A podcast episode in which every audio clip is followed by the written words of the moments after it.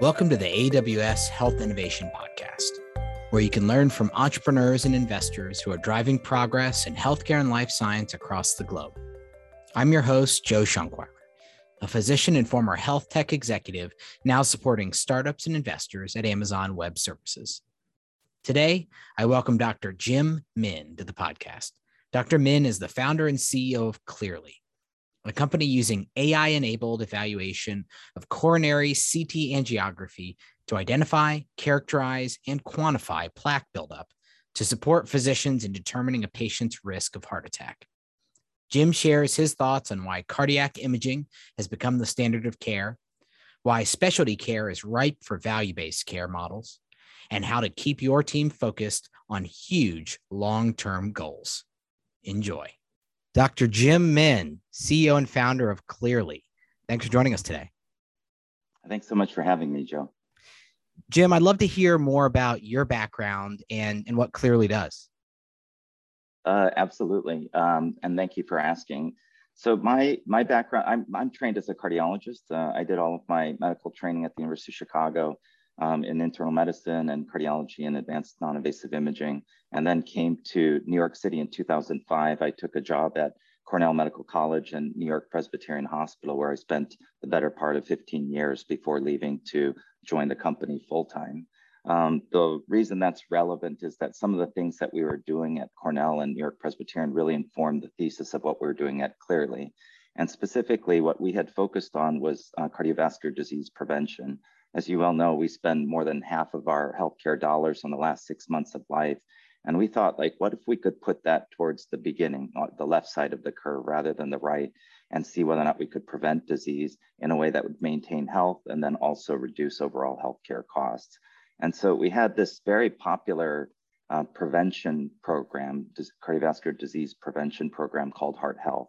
Right. And the reason that's relevant is that um, our, our program was different than any others. Like we would sit the patients down and say, look, you know, we don't care so much about what your cholesterol levels are or other surrogate markers of, of heart disease. And they said, well, everybody cares about what the cholesterol levels are. And we said, well, what, what, what we care about more is how much disease you have. And uh, we'd like to use the amount of disease that you have to guide our therapies so that we can prove that we can stop the progression of heart disease over time with lifestyle interventions and medical therapy.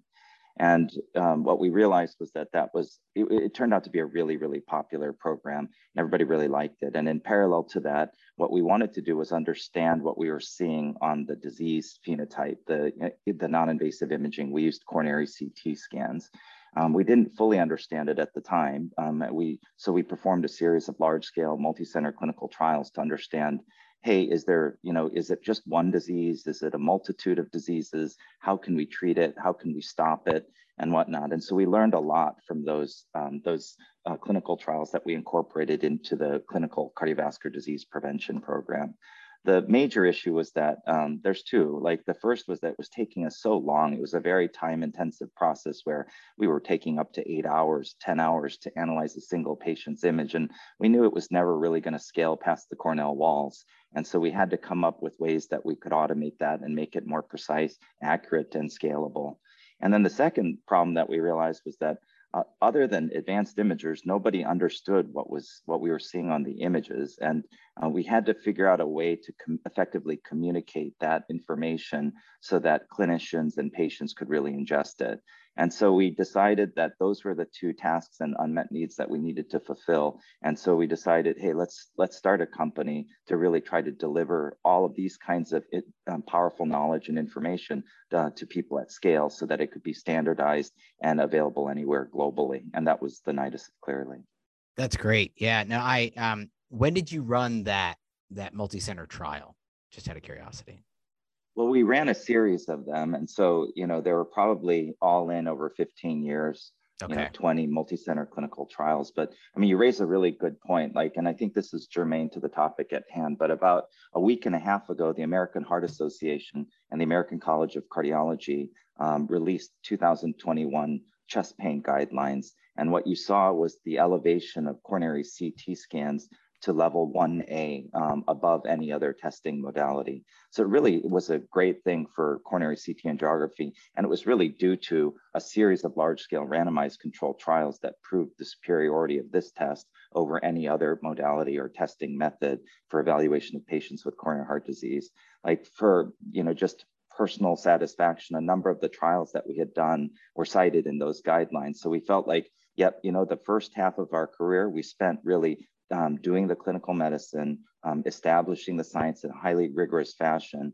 And then the second part of our career, we really wanted to create products and services that could meaningfully touch people in a way that could improve their health.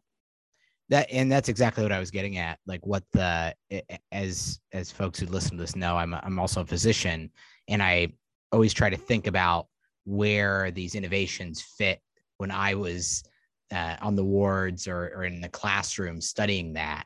And uh, uh, cardiac uh, imaging in this regard was like a footnote um, when I was in medical school. It was the kind of thing that was like the last slide in the presentation of, um, you know, that the what's next uh, dot dot dot uh, kind of slide, and it's it's really uh, satisfying to talk to somebody who was leading the charge to make that what's next the current state of play um, in such a critical area. So that must be, um, I know you have a, a, team of folks that worked on this at, um, from an academic perspective and now from a commercial perspective, but uh, that must be really satisfying to, to see that trajectory play out. Yeah, I mean, it, to go from the last slide to not the last slide is probably right. a, a, good transition. But I mean, you raise a, a point that like brings up some thoughts of like the way I trained as um, as I was in medical school and internal medicine residency. And I'll give you three examples. Like, you know, as an internal medicine physician 20 years ago, we would recommend to women to do monthly breast exams for early detection of breast cancer, or we would look for blood in the stool as an early sign of colon cancer. And, you know, for some patients, we would recommend a chest x-ray for early identification of, of lung cancer. And what we found is that all of those three things fell by the wayside. Nobody recommends them anymore at all. And the reason is that they were supplanted by advanced Im- imaging, right? right? So for breast cancer, we do 3D digital breast tomosynthesis. For colon cancer, we do colonoscopies. For lung cancer, we do high resolution lung CT. And the reason we do advanced imaging is so that we can phenotype the actual disease. And if you think about it from a cardiac standpoint, we don't do it. We do it exactly the way that uh, we were trained 20 years ago, which right. is check some cholesterol levels that miss the majority of patients who have a heart attack, wait for patients to have chest pain and symptoms, which misses the majority of the patients who who actually never have any symptoms before their heart attack, and then we look for these stress tests and demonstrations of what's called ischemia, which is actually not a disease state. It's the sequela of the actual disease, which is the atherosclerosis and the plaque buildup itself. So I think that like um, what you said resonates with me a lot because we're fundamentally trying to move ourselves towards direct disease-based evaluations and care rather than surrogate markers of care and you touched on this, but I'd, I'd love to to circle back and put a put a fine point on it. Basically, what about what about the startup private sector commercial mission or vision for this um, drew you to a startup route? Like what like what what could you do in a startup that you didn't think you could do inside you know the the venerable academic and and research institutions that you'd been a part of? Yeah I, that's a really great question. Like i think the first answer to that is that you know what we realized was that um, you know, if you're doing what we do, we do a lot of computer vision, image processing, we do a lot of machine learning. Um, the talent is on the outside of the academic institutions, right? It's not on the inside. And in this regard, I think it represents sort of a paradigm shift. If you're going to do basic discovery for genomics or proteomics or you know, um, systems biology. Like academics is where you will stay because that's where the true talent is and where the funding is if you're trying to do machine learning, machine intelligence, all of this AI, like the, the talent is on the outside of the academic walls. And so we recognize that if we wanted to work with the best, we had to we had to leave the academic confines. And then the second, it's like one that I didn't realize until sort of in hindsight, but you know, we got a couple of products through the FDA in about two and a half years time after um, starting the company.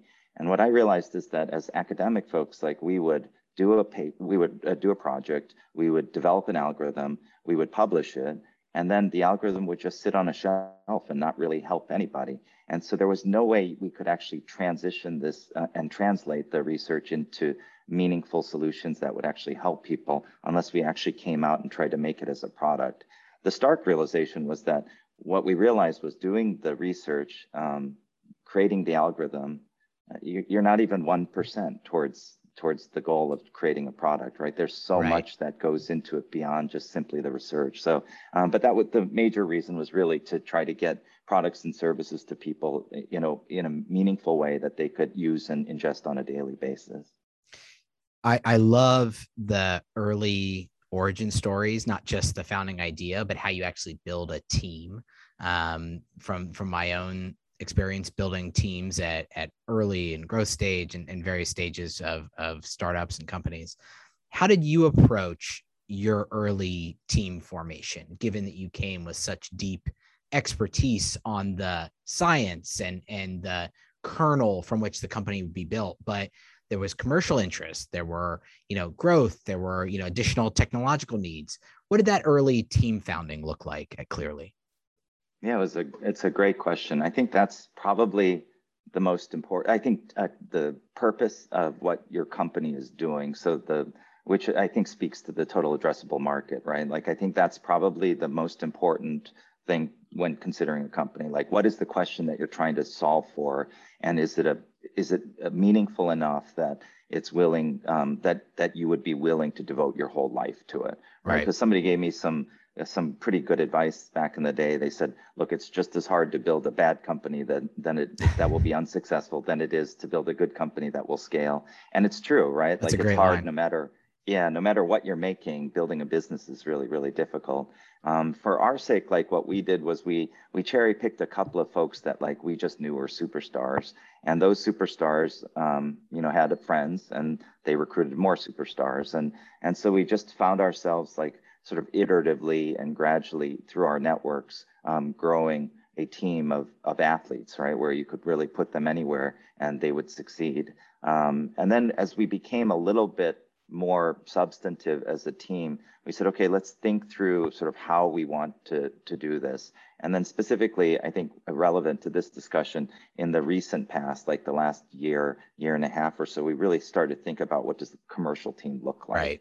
And and what we very firmly believe is that you know we should uh, develop um, a paradigm where uh, that fits best in value-based healthcare um, because I think that needs to be the future, you know, sort of that triple threat and doing prevention, early diagnosis and treatment, lower costs, increased patient satisfaction. If we, so we, we specifically sort of looked for those types of people. We also wanted to have enough folks who had cardiovascular experience. So if you look at our leadership team, probably about two thirds of us have done cardiovascular for our whole lives.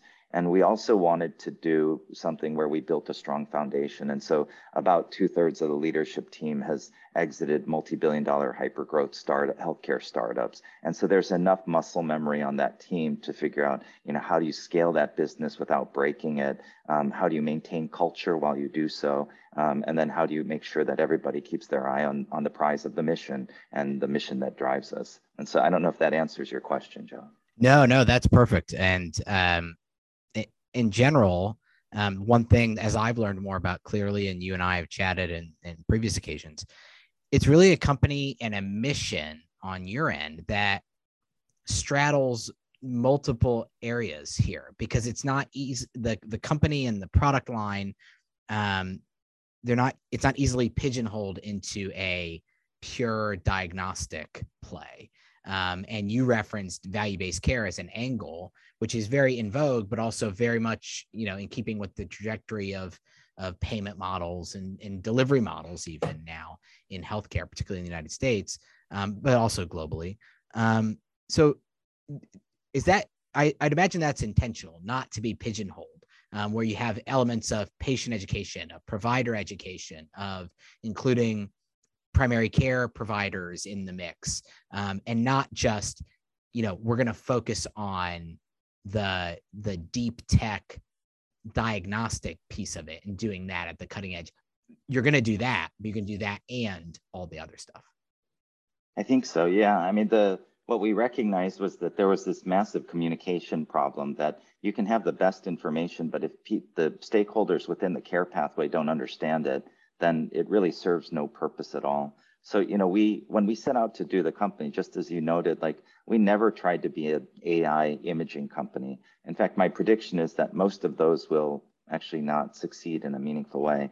And the reason is that I don't think it solves a big enough problem. Like if you tell me that, you know, you can make me slightly faster um, while reading studies, that, that, I mean, that's, that's great, but like, that's not, that doesn't, I, I don't think move the, the needle in this world what we fundamentally recognized was like we spent 70 years as a field of cardiology never actually measuring heart disease and so what we said was look we need to we need to comprehensively phenotype this disease and then we need to actually translate it for everybody in ways that that have meaning and whether it's like precision diagnostics to improve diagnosis and, and support doctors with their treatment, or whether it's reducing waste. As you well know, like 40% of our healthcare dollars in the US are are wasted. We, right. They don't go to anything meaningful. So we wanted to really try to affect a lot of different stakeholders. And that way, it's been um, both a boon and, and a challenge too, right? When you have so many shots on goal in terms of your go-to-market strategy, like you got to focus on a, on a few. And wh- what really drove us, what drives us as a company is, yeah, this value-based care. And as you pointed out, it's very much in vogue and almost like um, almost like it's a to the point where it, it's a cliche. But what is not, I don't think, in vogue yet is subspecialty value-based care, particularly in cardiology, and that's I think where we could fit quite well. Yeah, hundred percent. Yeah, and, and I, I, it is in one of the. It reminds me a bit of um, I made the transition from clinical medicine to public sector work and then into the private sector startup space around the time that big data was going from being a thing that had to be in every article that was on my Google News feed to something that then was actionable and usable and had come into its own. And as it became less, um, you know, less the top headline eyeball grabber um, and more of just a functional element, it seems like it's it's it, it's allowed it to actually become functional and actionable. And my guess is value-based care, we're, we're seeing that same moment with, with value-based care where we're talking about it, talking about it as we sort of grapple with it as a, as a clinical and, and societal group. And, um, and eventually it'll just be, that's how care is delivered um, in some form or fashion. I agree with you. And I think that this whole concept of data and value based care, they're intrinsically linked, right? Like if you understand the data, you will understand how to take care of folks. I guess I'd make just two comments. Like you hear a lot of folks talking about big data and and what they but they don't have data. What they have are data points, mm-hmm. right? Data points like I can, you know, you can download something and have trillions and trillions of data points, but it, it it's not actionable and it's not helpful. So I think you really have to organize and curate and communicate the lessons of that data. The other comment I'd make is that people always talk about big data, but they ignore the small data, right? Like, mm. and what we what we are doing, what I, I, what one of my concerns about sort of the large data sets is that it, it just goes to exactly what we've been doing, which is this population based, hey, we found some trends here and some significance there. But for I think we need to go to individualized and precision medicine. And that is really understanding some of the small data that's out there on an individual basis and how to make those actionable as well. In terms of barriers, I'm, you know, I'm always um, I realize how how hard a group physicians are as a user base if you're marketing to them even if they're not the end buyer right? They they can be quite hard to to get for uh, to uptake with. Um, it, you mentioned communication and education. Um, are those the main barriers to adoption that you've seen in the technology? Although now as you reference like it's becoming the the underlying principles have become more than mainstream. Um, but i'm i'm curious have you seen it slow uptake or are you uh, uh, would I be pleasantly surprised? I should say. I don't want to put words in your mouth. I think it depends on the environment that you go into. I think in some some areas and facets of healthcare, we've seen extremely rapid adoption, and in others, um, we've not. We've seen sort of this the pace is more molasses-like. And I think that it, as I think about why why is that? Um, fundamentally, in a fee-for-service model, I think that they're you know, we're rewarded to do more, right? Like we're, if you are busier and you do more procedures and you do more tests, you will, you will, um, you'll get a higher salary to take home. And I think that there's this perception even on the, on the patient end is that if the doctor does more, then it's the doctor is, cares more about me. And so I, I think we need to do the right test for the right patient at the right time, period. And that's what needs to drive us. That's why I think in a fee for service model, you tend to see economic misalignment, right? That, hey, I don't have to do this test. It may not be that informative, but you know, if I do it, then personally I gain. And I'm not like in any way saying that people are doing that deliberately, but you become sort of habituated to the way you practice because it's the way that you practice for the last 20 years. And it's the one that, you know, is, is predictable so I think that's the, it sort of leads into the second point, which is just the pace of healthcare is extremely slow to move, right? And everybody, you know, talks about clinical practice guidelines, but then they always say by the time they're published, they're already obsolete because they don't include the last three or four years of, of evidence. So I think it's probably fee for service, economic misalignments, and and the, just the pace of healthcare. I do think, though, that for cardiology, the guidelines tend to be viewed biblically, and so if they are in the guidelines, like things tend to to work that way and evolve towards that standard of care, and that I think is a huge win, at least in our company's sale, as um, CT is now officially the standard of care. Right. I mean, it's it, I'm in reference to value-based care. I've spent a lot of time thinking and and and reasoning through um, the elements that go into that. And you know, uh, I've done other presentations on this for for physician groups. I was used to be a general surgeon, and I've I've done this for academic surgeons previously. More of a, a plea to to sort of understand some of these uh, methods because that's the trend that's coming out there. And uh, one of the quotes that I use in those presentations uh, are from you know the the king of value investing in a lot of ways, Warren Buffett. Um, he says, "Price is what you pay, value is what you get." And so, what I'm reminded of, and as you're talking about the techn- technology and methods underlying Cleerly, and and now part of the cardiology standards are, um, even if it is costly, um, and in many cases less costly um, than the reams of tests that you might get otherwise, you get a lot for it. And you're pro- you've proven that value that's embedded in it. Um, and and that's a really powerful thing in medicine because being able to point to that with actual dollars and numbers and outcomes um, you know that's that's the way of the world now and it, it, it should be the standard for everything um, certainly in medicine but uh, yeah that's uh, that's definitely um, an element you have on your side now um, and i'm sure that will drive adoption at a much rap, rap much more rapid pace. Yeah, and then I, I, exactly, I couldn't agree with you more, Joe. And one thing that I will say is that when I came out, you know, we had spent the 15, 16 years doing pure science. And so the mm. whole foundation of the company is rooted in science. I guess for about 30 days, I sort of dumbly thought, well, we proved the science, so now we just have to make the product and everybody will believe it. That that definitely is not the case. And so, you know, we are committed. Like right now, we're doing 12 multi-center clinical trials within the company um, to prove exactly what you said like to say you know that you know this triple threat thing is sort of a, a generic genericized um, phrase but i think it's important like let's do prevention let's reduce costs let's improve patient satisfaction and health literacy. Like those are the goals and um, you can't expect anyone just to believe you. You got to go out and prove it with the with the clinical trials. I'm struck by this is a this is a long-term play I mean, this is something harnessing forces that are happening, you know, a, a, generational shift in a lot of ways in the way medicine is practiced and paid for and, and thought through.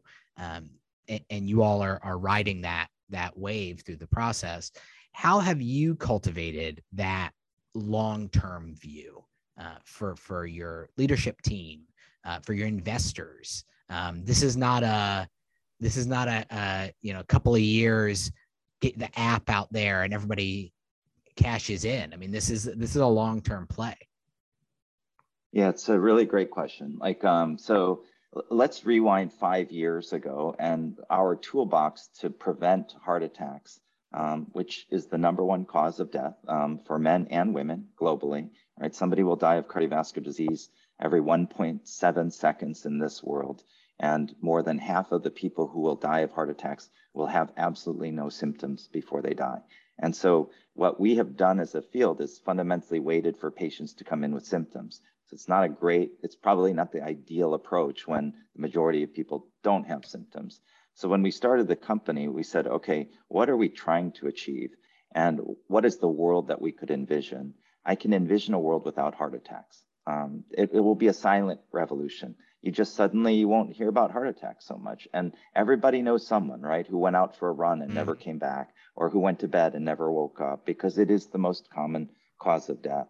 And so five years ago what was in our armamentarium we had some information and understanding of lifestyle modifications diet and physical activity and we had statin medications. That was about it and then now fast forward five years to today, we have more than 25 FDA approved medications in the last four years that are all blockbuster medications in terms of reducing heart attacks and strokes.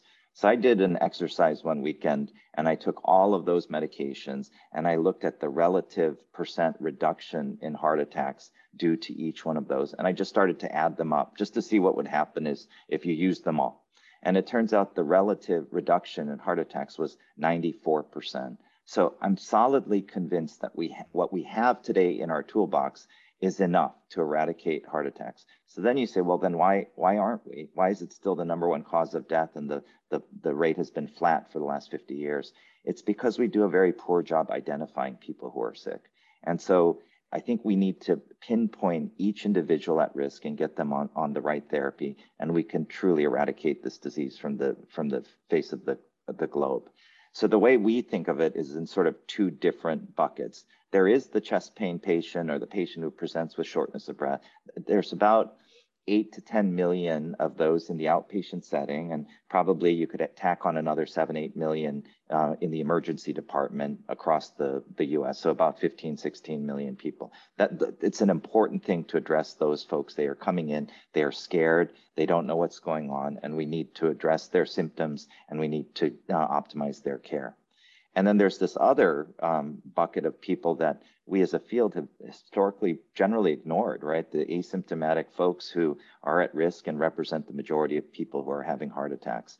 So what we really wanted to do was become and uh, develop ourselves into an all-in-one solution for heart disease across the spectrum of disease. Whether you have symptoms, whether you don't have symptoms, in the symptomatic population, um, we, we see Cleerly as the future um, standard of care of the way that you would deliver and identify patients uh, with suspected heart disease.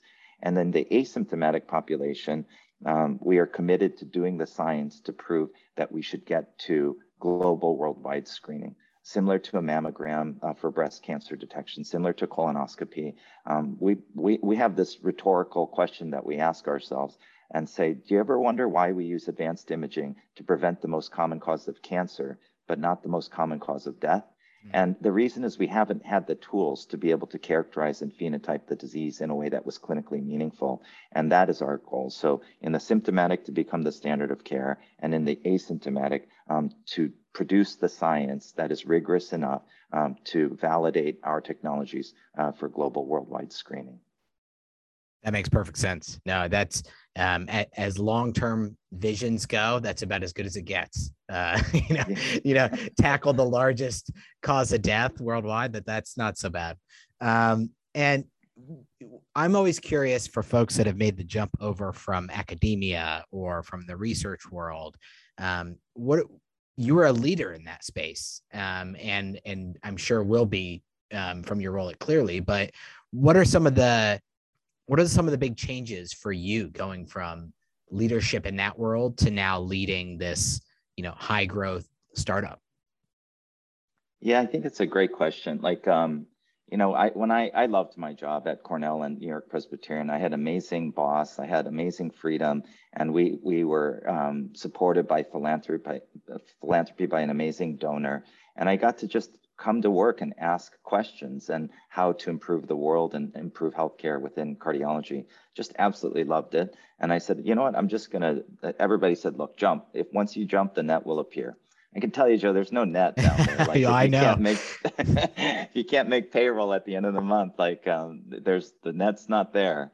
And I guess the way that I equate it is that, um, you know, academics is in many respects like uh, singles tennis, right? Like you, you know, you have a lab, and we had a large lab. I think at our our biggest, we were over hundred people, and in, in our academic lab. Um, but it's very much like singles tennis in that all major decisions go through you, and you know, it's sort of like whatever your vision and and what you want to do. That's how the the team sort of adapts. And I look at um, building a company sort of like hockey, right? Like if you took an aerial view of of um, folks playing hockey, it looks like an orchestra, right? Like they're just constantly in sync. And the one on the left knows exactly where the, the one on the right is going to be in the next two seconds. And that's where he passes the puck. And, you know, that kind of synchrony and is there's something beautiful about that when people are all completely in sync towards a common mission and common goal. And I think in that vein, sort of relatedly, you know, this whole idea of cross-functional collaboration is something that we say a lot in in company building. You never hear it once in academics. And so in in you know in the company, everybody knows about cross-functional collaboration. We're going to do it, and and we orchestrate like the one-on-ones and the weeklies um, around the ability for people with different expertises to be able to come together and learn from each other and grow. And I I don't think we do that well in academics. It's very much a it's a one one person show.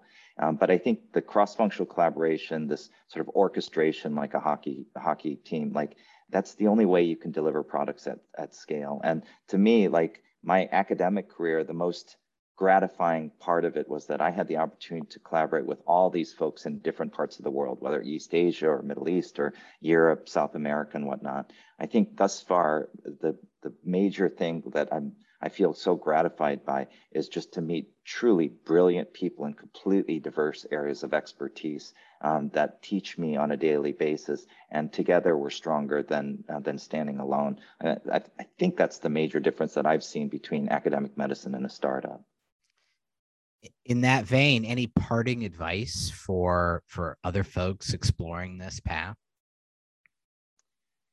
yeah i mean i can tell you some probably um, if I had known six years ago what I know today, probably wouldn't have jumped out. Probably would have stayed really? at uh, in my academic job because it's been it's hard. Like I mean, so people should know it's really hard. Conversely, I will say also this: if you see me back in academics, it's because I have no other options. Like I've really found what we do on a daily basis to be extremely meaningful. And from from my own perspective, I spent that first half of my career doing clinical medicine and the research and clinical trials to support why I was practicing that way. Second half of my career is to deliver products at scale and really to try to make it so that we do have that standard of care and we do do early detection. So if I could leave people with any one thing is um, solve a meaningful problem. Um, because I see, I hear like, and you probably hear it all the time, is like, oh, I'm a serial entrepreneur like um, i don't know what that means. Like i'm not. Like i'm i'm mission driven towards eradicating heart attacks from the face of the earth. It's what i've chosen to spend my life uh, doing. Uh, but i think it's a meaningful problem given that it kills more people than any other disease entity in this world. And i would encourage others to just say is the problem that i'm i'm building this company around a problem worth solving? And if it is go for it. Um, and it's going to be hard. And we have a chief revenue officer who's got this phrase that says embrace the suck because it's going to suck at some point in time. But he's like but if you keep your eye on the goal and the mission the highs aren't too high the lows aren't too low and you get to live a meaningful life. So that that would be my advice to others. Dr jim min ceo and founder of Cleerly. Thanks for joining us today. Thanks so much for having me joe. If you enjoyed the show please leave us a review and rating. It helps others find us to learn more about how AWS supports startups, please go to aws.amazon.com slash startups.